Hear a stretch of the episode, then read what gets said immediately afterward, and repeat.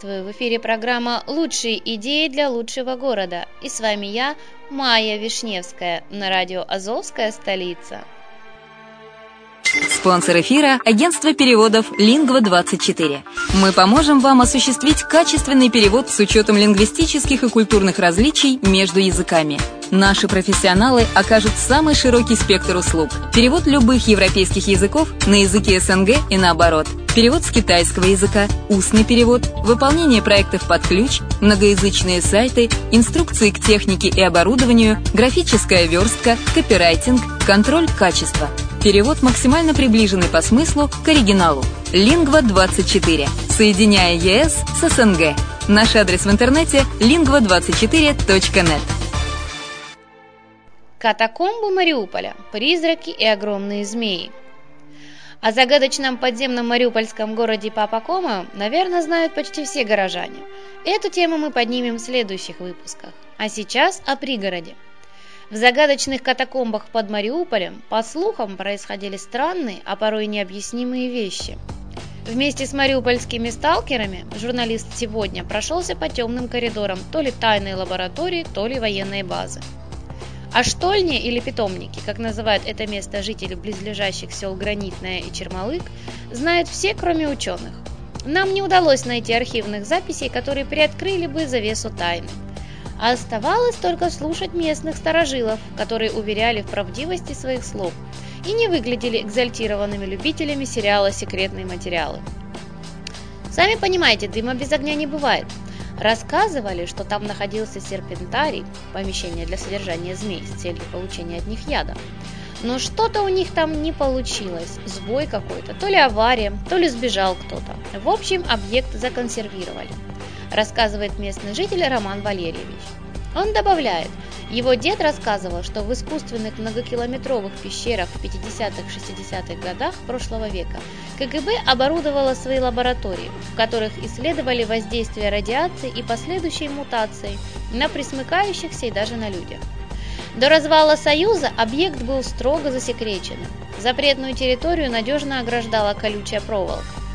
Впрочем, это не мешало селянам наведываться в эту сторону, пока кто-то не пустил слух, что штольня не что иное, как урановая шахта. Правда, шахтеров на ней никто никогда не видел, как и солдат, охранявших запрет.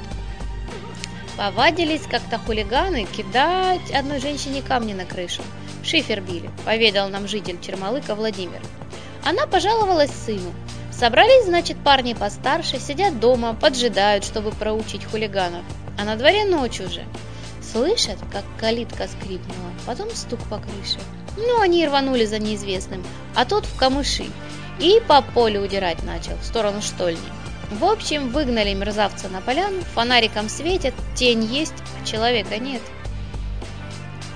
Газете «Сегодня» удалось разыскать бывшего военнослужащего, поделившегося воспоминаниями о штольне. Это было в середине 80-х. Наш взвод погрузили на грузовики, ехали несколько часов. Никто не понимал, куда и зачем едем, да и не объясняли ничего. А я-то местный, у меня тут бабка жила. Я прекрасно ориентировался, когда, не доезжая до Мариуполя, мы свернули с трассы. Приехали сюда, нас выставили в караул, сказали никого не пропускать. И что удивительно, не выпускать. А если вдруг что, действовать по уставу. Патроны у нас боевые были. Часов пять я слышал, как подъезжали и уезжали машины. Затем нас опять погрузили в грузовик и привезли в часть. Так все-таки урановый рудник или лаборатория? О данном объекте в близлежащих селах ходит много загадочных и красочных историй.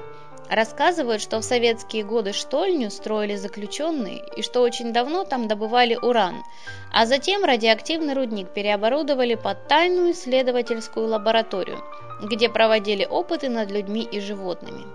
Однако, какими бы разнообразными ни были истории, все сходятся на том, что данный объект был строго засекречен, и простому человеку попасть вглубь пещер, уходящих на несколько километров под землю, было практически невозможно.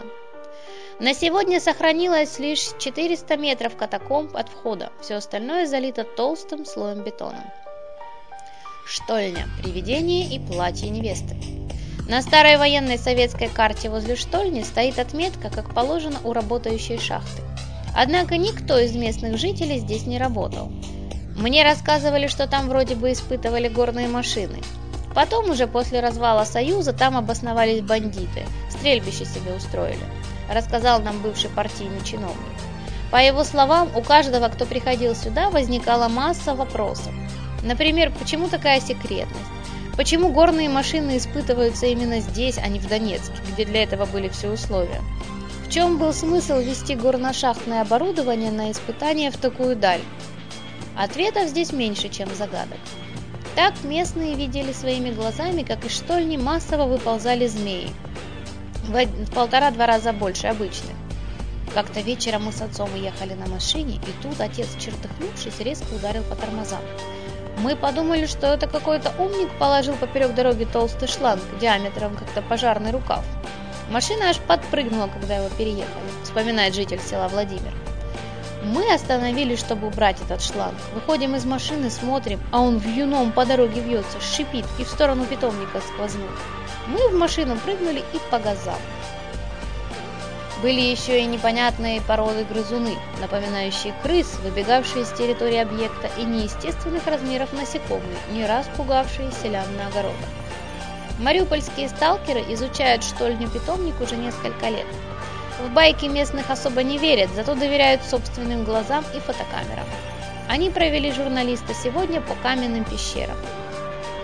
При входе в пещеру сразу же ощущается разница температур. В потолке иногда встречаются запаянные вентиляционные отверстия и узкие трубы, соединяющие тоннели. Тут в катакомбах можно найти все, что угодно. От остатков оборудования, по словам сталкеров, вовсе не шахтного, а скорее автомобильного, до неизвестно откуда взявшегося свадебного платья по крою 70-80-х годов. Какой невесте пришло в голову отметить в этом месте торжество? Чья летняя туфелька тех же времен осталась здесь навсегда? И, кстати, где вторая? Сталкеры не могут ответить нам на эти вопросы. Говорят, чего не видели, о том и говорить не стоит. Из собственных находок у них всего лишь фотография призрака. Года три мы посещаем штольню. Насчет гигантских змей слышали множество всяких историй. Не знаем, правда или нет. У нас же получилось фотографировать привидения. Мы оставили здесь фотоаппарат на длительной выдержке, и на снимке в конце тоннеля у нас отчетливо виден силуэт человека. Хотя мы знаем, там никого не было, рассказал сталкер Захар Беркут. А вот найти этот снимок в своем архиве сталкеры не смогли, говорят, мистическим образом затерялся. Как оказалось, привидения возле штольни встречаются гораздо чаще, чем мутировавшие змеи. У местных школьников есть своеобразная традиция – на выпускной приезжать и устраивать гуляния близ катакомб. На выпускном вечере мой брат вместе с одноклассниками приехал сюда, гуляли на по поляне и в подлеске, рассказывает житель Чермалыка Владимир.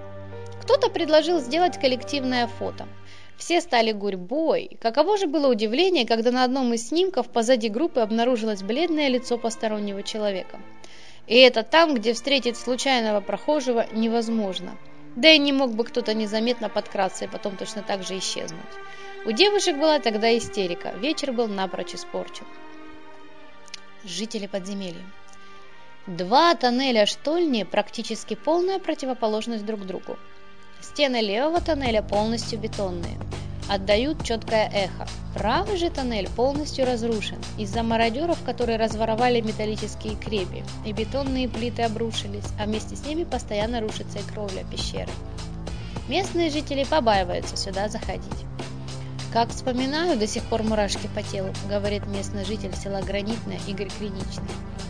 Несколько лет назад Наспор с товарищами полез я в правую пещеру. Условием было сфотографироваться у дальней стены. Пробирался вглубь зажигалкой, видимости, соответственно, никакой. Едва видел, куда ногу ставить. Метров через 200 послышался какой-то шорох. Я остановился приглядеться.